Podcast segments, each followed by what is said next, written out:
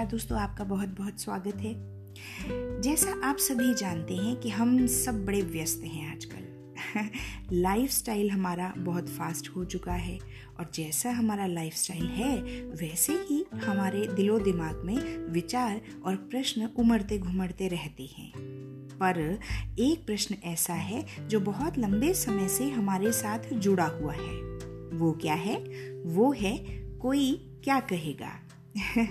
जी हाँ कोई क्या कहेगा? ये तो अब लगता है कि एक शाश्वत प्रश्न बन गया है। क्योंकि क्योंकि हमारे बड़े भी इसे कहते थे, हम भी कभी कभी यूज़ कर लिया करते हैं और हो सकता है कि इसका प्रयोग आगे भी हो। चाहे आप कोई अच्छा काम भी कर रहे हैं तो भी आप सोच ही लेंगे कि कोई क्या कहेगा। और सबसे ज़्यादा परेशानी तो तब सामने आती है जब एक छोटी सी पिक्चर पोस्ट करते समय आप दस बार सोचते हैं कि अगर मैं इसे ऐसे पोस्ट करूँगा तो कोई क्या कहेगा? और भी बहुत सारी चीज़ें हैं जो हम सोचते रहते हैं। देखिए, अगर ऐसा ही कुछ बार बार आपके साथ भी हो रहा हो तो इसके कारण होने वाले नुकसानों को जानना तो बनता है। पहला नुकसान है, सबसे पहले इससे हम अपनी ग्रोथ को रोक लेते हैं। जी हाँ समय की भारी बर्बादी होती है और मिलता कुछ भी नहीं। दूसरा है कि बार बार अनश्योर होने से सेल्फ डाउट की आदत पड़ सकती है। और तीसरा नुकसान है कि आप इससे अपनी लाइफ के इंपॉर्टेंट गोल्स को छोड़कर बाहरी अनावश्यक बातों में ही उलझे रह जाते हैं और कई बार आ, कुछ बड़ा या बेहतर नहीं कर पाते।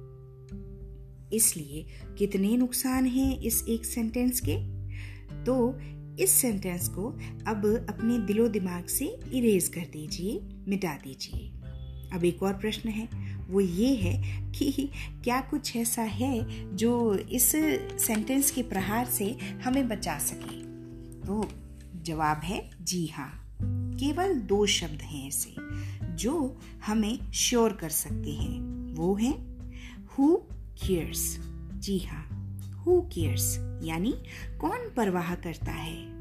जी हाँ कौन परवाह करता है आपकी?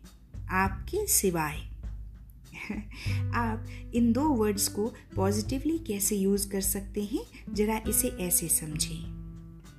पहला पॉइंट है, जब भी आपको लगे कि कोई आपकी आलोचना कर रहा है या आपके पीछे गॉसिप कर रहा है, जो आजकल ऑनलाइन प्लेटफॉर्म्स पर खूब देखा जाता है, लोग इससे बड़े स्ट्रेस में आने लगे हैं।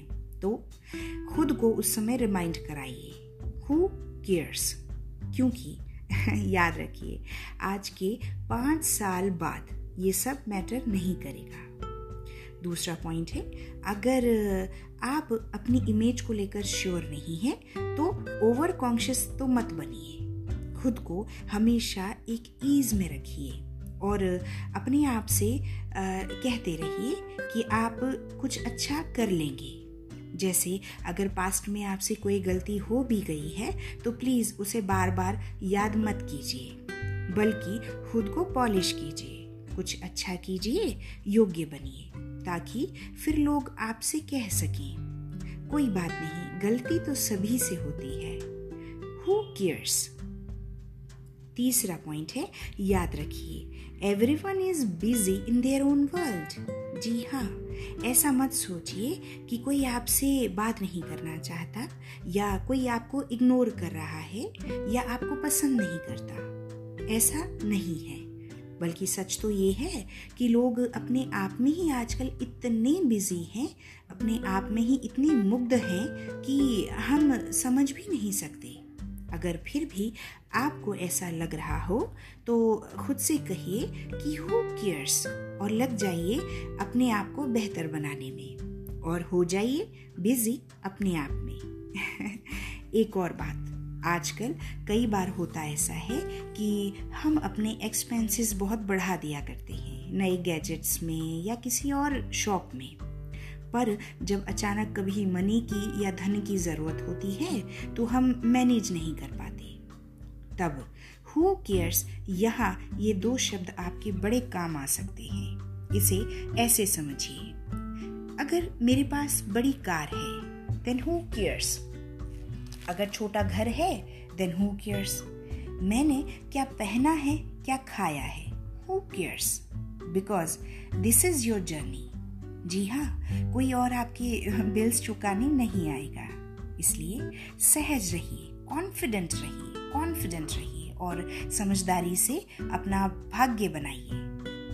और अंत में सबसे ज़रूरी बात जो याद रखने योग्य है नो वन केयर्स अगर इस दुनिया में इतने ही ज़्यादा लोग होते जो केयर कर रहे होते या आपकी हर बात का ध्यान रख रहे होते तो आप कभी कभी जो अकेलापन फील करते हैं ना, वो नहीं करते।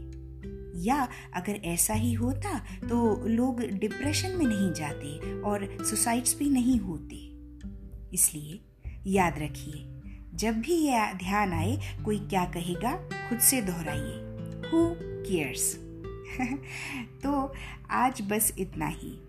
किन्हीं और रोचक शब्दों के साथ फिर मिलते हैं कब? अगले एपिसोड में। तब तक के लिए आप खूब खुश रहिए और अपना ध्यान रखिए और सुनना मत भूलिए। Be fair and take care thank you